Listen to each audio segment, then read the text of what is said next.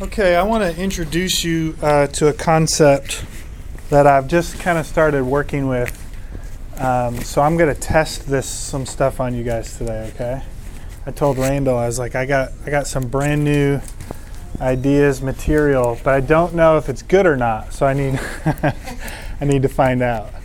Um, are any of you familiar with a guy? Um, if any of you studied literature or story in college, you may have been introduced to the work of a guy named Joseph Campbell. Does that no relation to the Campbells who started the Restoration Movement, which birthed the Church of Christ? Are any of you fam- familiar with Joseph Campbell? Okay, I should have known that you were familiar with Joseph Campbell. So, Joseph Campbell says that in every civilization, in every culture, you find reoccurring stories. You find similar narratives which people use to make sense of their experience as humans. So you can be among the Aborigines in Australia, you can be in Papua New Guinea, you can be in East Africa, you can be anywhere in the world. And what you will find is that humans create and, and pass forward stories in order to make sense of life. Okay, so that's kind of his working premise. Now, another scholar comes along recently. He teaches at Brown University and he wrote a book I think every Christian should read. It's called the story it's called Storytelling Animals.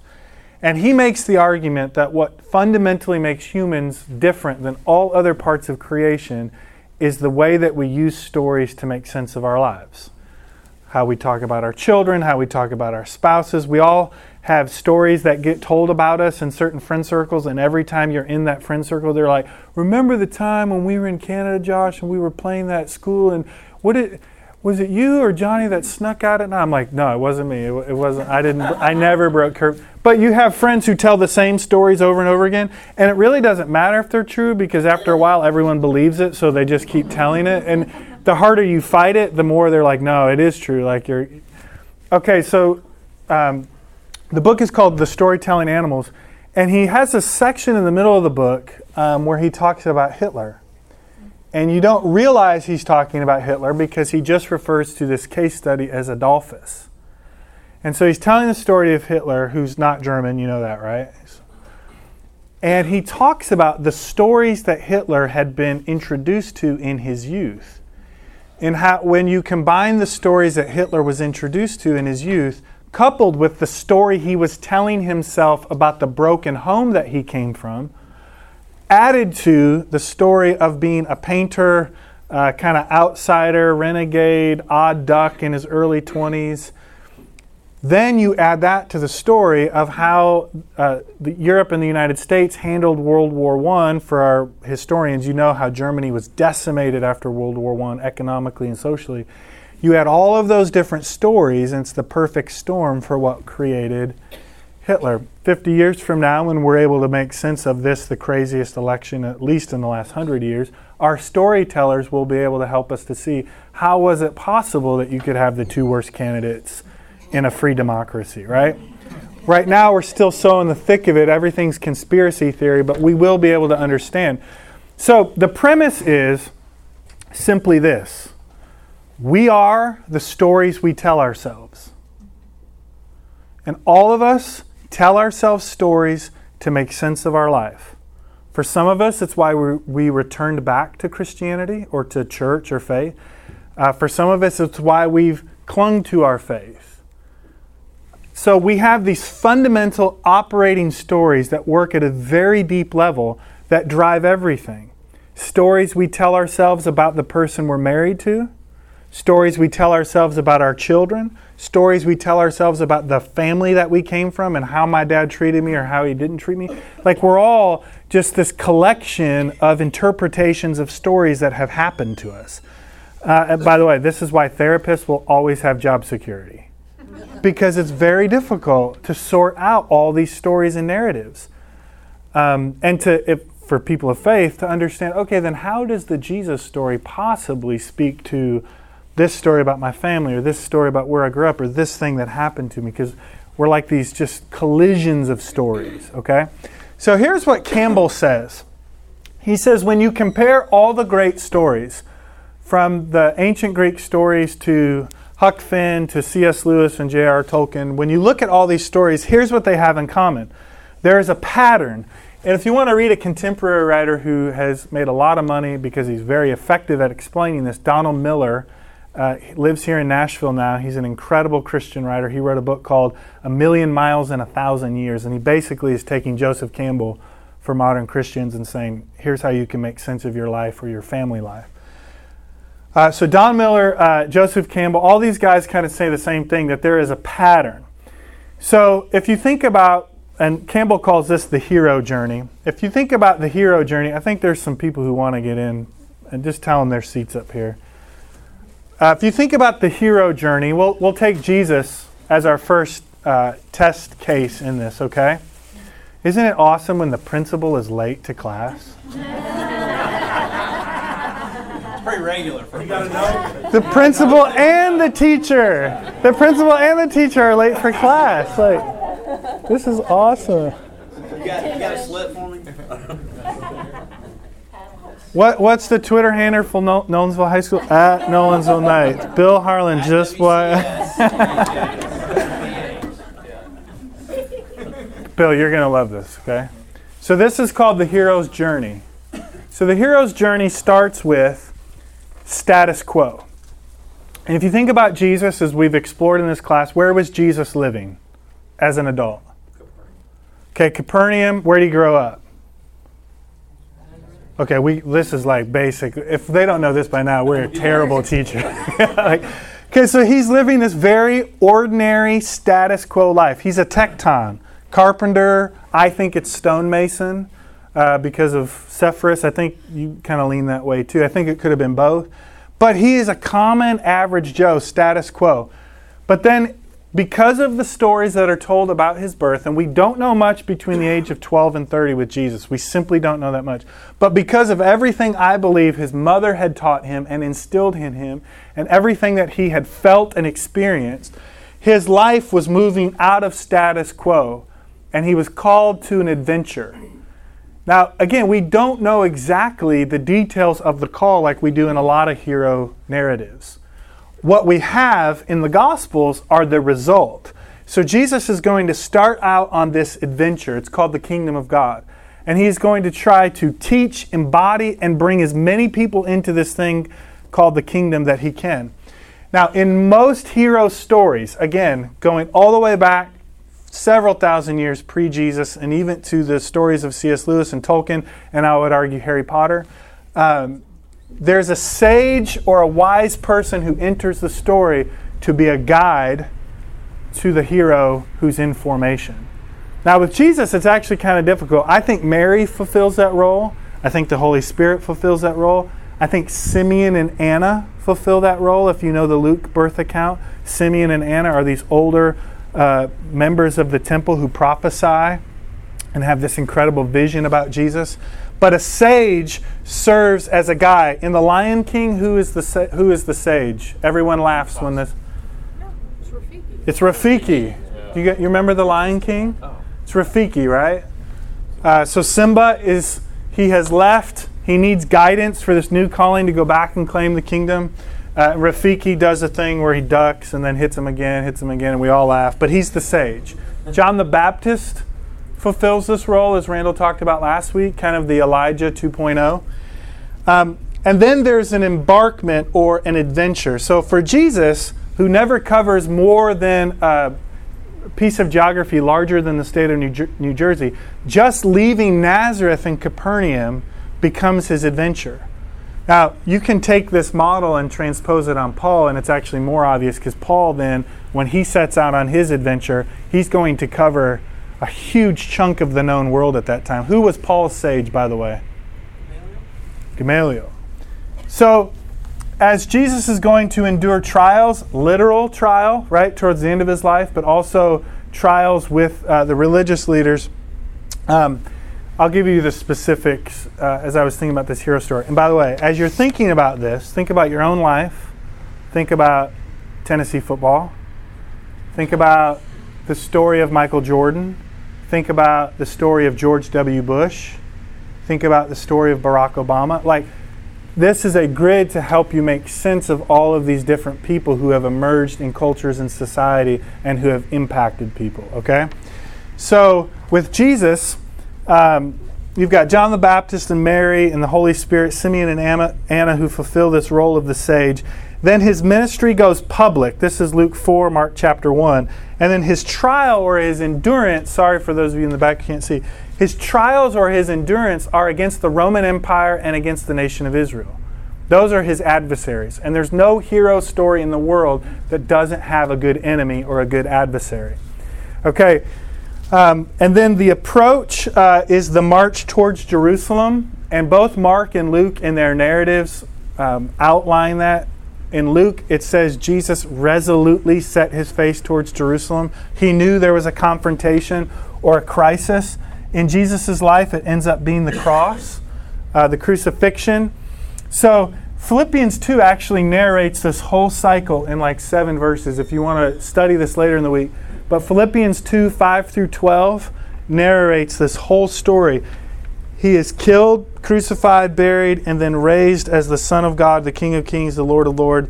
Every knee will bow, every tongue will confess. That's, uh, if you were in first service, that's what we were talking about. His authority comes that's, that's the reward. The result is the birth of the church um, and the movement of the kingdom of God. The ascension is the return home. So in the Gospels, Jesus returns to be with the Father. And then in John, Jesus breathes new life into the church, the Holy Spirit. And so we are living kind of in between in terms of planet Earth. We're living between this story. But if you think about anybody who's ever impacted you, any historical figure you've ever loved, Abraham Lincoln, all of our lives follow some kind of pattern like this. And I think when we get in the most trouble in life, or we get into the danger zone, is when we fail to realize that conflict and struggle and heartache and hardship is what makes a good story. You know what a boring story is? And then I moved to Hawaii at age 30 and I lived on the beach for the rest of my life. Who wants to read that story? Who wants to live that story? Okay, for the first six months. And then what happens? It's narcissistic, it's indulgent. Um, uh, interesting historical tidbit. How many of you are familiar with the Michael Jordan story that he was cut from his high school basketball team? It's not true. It's not true. Sports Illustrated did a whole thing on this when Michael Jordan turned 50. This takes you into the greatness and the psychosis of Michael Jordan. Michael Jordan started telling himself that that's what happened. But the truth is, he was a sophomore. He wanted to play varsity. They didn't think he was ready for it, and so they put him on the JV team. He told himself he had been cut from the varsity team. Um, now, there's a really actually tragic piece to this. The coach, I remember as a little kid, there was this best selling video that went all over the world called Come Fly With Me. Every kid who's ever loved basketball has seen this video at least 10 times. Jordan is telling that story about how he was cut from his high school basketball team and how that propelled him to be great. Jordan was going to be great no matter what. He was just looking for the stories so he could reframe them to himself. So he had to manufacture some of the conflict in his own mind. If you know the story of Tiger Woods, if you know other athletes, this is what they do. They reframe conflict and competition. They think everyone's out to get them because that's what keeps them motivated for the journey. So the coach who Jordan accused of cutting him eventually lived a destitute, solitary, depressed life because he spent like 20 years trying to defend himself in that part of North Carolina. Again, Sports Illustrated did several investigative reports on this. It's a fascinating window into one of the most iconic American uh, characters. It doesn't take away from six NBA titles and his greatness. It does call into question what kind of human being he is. But uh, that's, that's another class. So, all of us live in these cycles of adventure and risk and relationship and struggle and hardship, and we do it kind of in very mundane ways and we do it in big ways. And I think, especially for those of us who are parents, We cannot cheat or rob our kids of having the drama in their lives that we had in our lives that have helped shape us who we are. Yesterday, they're giving medals to everyone in the Nolensville Soccer League, and I'm like, do we have to give everyone a medal? And the moms are like, yes. but I, I feel that internal struggle. Like, you can't, okay, what, what if half the kids on my team don't need to get a medal? Like, what, what if that's what they need to feel, right? And that's, that's hard. Um, I'm much more of a helicopter dad than Cara is a helicopter mom, so I struggle with this too. Um, okay, so here, yes. I was going to say real quick, I think it's important that you, you pointed out the coach in that story because the intent, Michael Jordan's intent wasn't to destroy this guy. Obviously, was a product of the conversation. That's a debate too, Well, that's true. Because he has pretty much destroyed everyone in his life, has. including his wife. But I think Yeah. the I think the original intent. You talk about the psychosis. Yeah. I think we even do it as I'll call us normal people as a Yeah. non you know superstar athletes. Right. Um, we even do it in our own lives, not intentionally in, in that situation. Sure. In our you know, we churn through people unintentionally.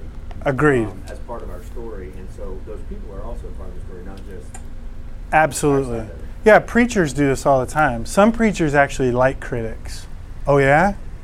Watch what I do next Sunday.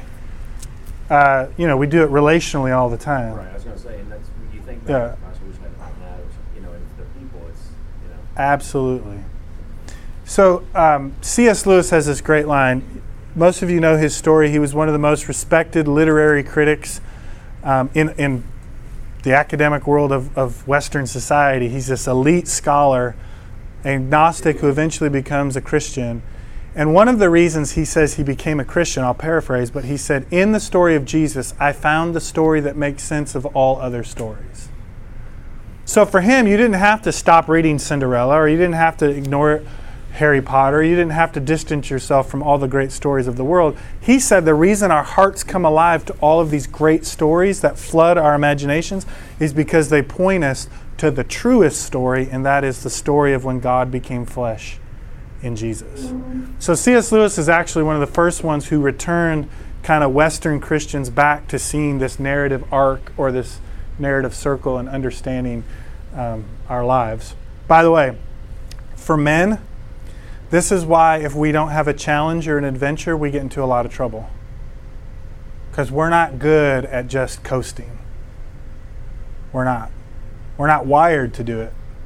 But when we don't have a battle to fight, when we don't have an adventure to live, when we don't have like stuff that keeps us up at night, we uh, we go to some really dark places. Um, and that's that usually takes the first six therapy sessions at $135 an hour to to learn that. So I'm trying to save you some money, okay? Okay, so here's how Caesarea Philippi, because Randall's probably like, what does this have to do? Here's how. No, no, no. You, I don't trust myself with that. Here's how Caesarea Philippi fits in this. Okay, open your Bibles. We're going to look at some Bible texts. Uh, if you don't have your Bible, you got a hundred Bibles on your smartphone. if you have the internet. Okay, 1 Peter 3. We're going to march our way to Caesarea Philippi, kind of understanding the theology of the New Testament, and then I'll bring this back into the conversation. This is verse 18 of 1 Peter 3. Listen to what 1 Peter says. For Christ, Christ also suffered, okay, so we're in this part of the story. For Christ also suffered for sins once for all, the righteous for the unrighteous, in order to bring you to God. He was put to death in the flesh, but made alive in the spirit, in which also he went and made a proclamation to the spirits in prison, who in former times did not obey. Now, this is where Peter uh, strays into some very kind of confusing Jewish theology, but this is what he says. When God waited patiently in the days of Noah during the building of the ark, in which a few, that is, eight persons, were saved through water. And baptism, which this prefigured, now saves you, not as a removal of dirt from the body, but as an appeal to God for a good conscience through the resurrection of Jesus Christ, who has gone into heaven and is at the right hand of God with angels and authorities and powers made subject to him. So you see this all the time in the New Testament, but he kind of summarizes this whole thing. 1 corinthians 15 the end of the letter is that. It's called the regula fide the rule of faith. And christ accordance with scriptures was crucified buried and on the third day. So it's a summary of this narrative hero cycle or the hero journey. Um, now what's most interesting to me about First Peter, and we've I've done some sermons on this over the last year or so when we talked about spiritual warfare. But Peter says, even when Jesus was in his crisis, crucifixion and death, Jesus was still fighting other battles. So we typically think of crucifixion Friday, silent Saturday, right? Resurrection Sunday. Peter says silent Saturday was anything but fact, some of our creeds say, and Jesus descended into hell. And I know it's a creed, that's not the Bible, but I'm saying it's inspired by this passage and others like it. That even in the midst of the ultimate crisis, death, Jesus was still fighting other battles. So every point of Jesus' life was filled with conflict. And somehow that conflict was not only shaping Jesus, it was shaping the kind of people who would follow after him. Okay, does that make sense? Um, now, I'll do this really quickly, but there's kind of four broad interpretations of what this means. When it says he went to preach to the spirits in prison, the first one is from Calvin, uh, not the model clothing company, but the church father, Calvin, who thought that the spirits represented Old Testament saints. Some people have taught um, that the spirits were the souls killed in the flood.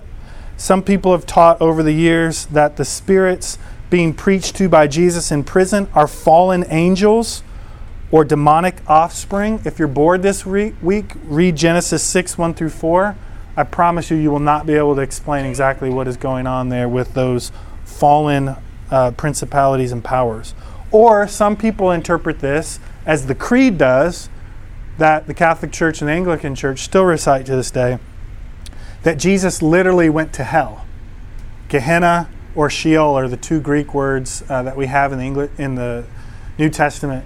So Jesus literally goes to the place where these people or forces or demonic entities have been separated from God. Uh, by the way, this is part of where Catholic theology of purgatory derives from. I'm not saying I believe it, but I'm saying you can trace its roots back to.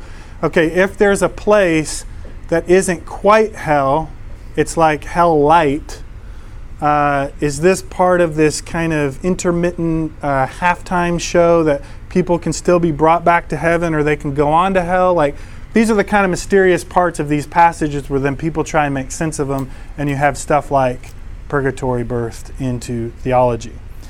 Um, so, even in his crisis, Jesus is still fighting battles, okay? But what happens in all of this cycle through Jesus' life, as both Jesus of Nazareth and the cosmic Christ, this very tangible person, but also this celestial being. What happens is the New Testament introduces a, a worldview of the world that is often lacking in our imagination. And so let me just say it like this, and this is why the Caesarea Philippi passage is so important. Most of us grew up with a worldview that is categorized by philosophers as a moral worldview a morality worldview. And the morality worldview is good, but it's incomplete. So the morality worldview basically says this your life is the sum total of the choices you've made. Pretty good wisdom. If you have young kids, you start with the morality worldview, right? Like Lucas, every day I'm like, just make good choices. Everything else is details, man. Make good choices. make good choices. Especially when I'm not looking, make good choices. Here's the problem with the morality worldview, though. The morality worldview assumes that sin, temptation, lust, whatever word you want to use, the morality worldview assumes that all of us by ourselves have the power to make good choices in every situation. And if history has proven one thing, it's that all of us are capable of doing incredibly evil things. All of us. Are you with me? Yes? Okay, because I, I can't move past this point. If you have friends who have done stuff and you say to yourself, I could never do that, what I would say is not true. Anybody given a few details of your life flipped around, turned upside down, something changes in your life that's fundamental to who you are a job loss, a divorce, you find out your spouse is cheating on you, you find out your son has a cocaine addiction, like you change any kind of detail of your life, um, and everything can spiral in a way you could not have predicted. In fact, I'm thinking of some of the best TV shows and movies that have been made the last 30 years show us this. We are all capable of incredibly horrible things. This is the paradox of humanity. We're capable of incredible things, and we're capable of destructive things. So, the problem with the morality worldview the morality worldview is like elementary school. Your life is the sum total of your choices. And in many ways, that's true. Our choices do shape our futures and our destiny, our character. It, it really does. By the way, this was the primary worldview of Abraham Lincoln. This is why people are always speculating about his religious beliefs, because he was so insistent on good choices and wisdom. But the New Testament is aware of the morality worldview, and you see it in the writings of Paul and Peter, certainly. You see it in the Sermon on the Mount.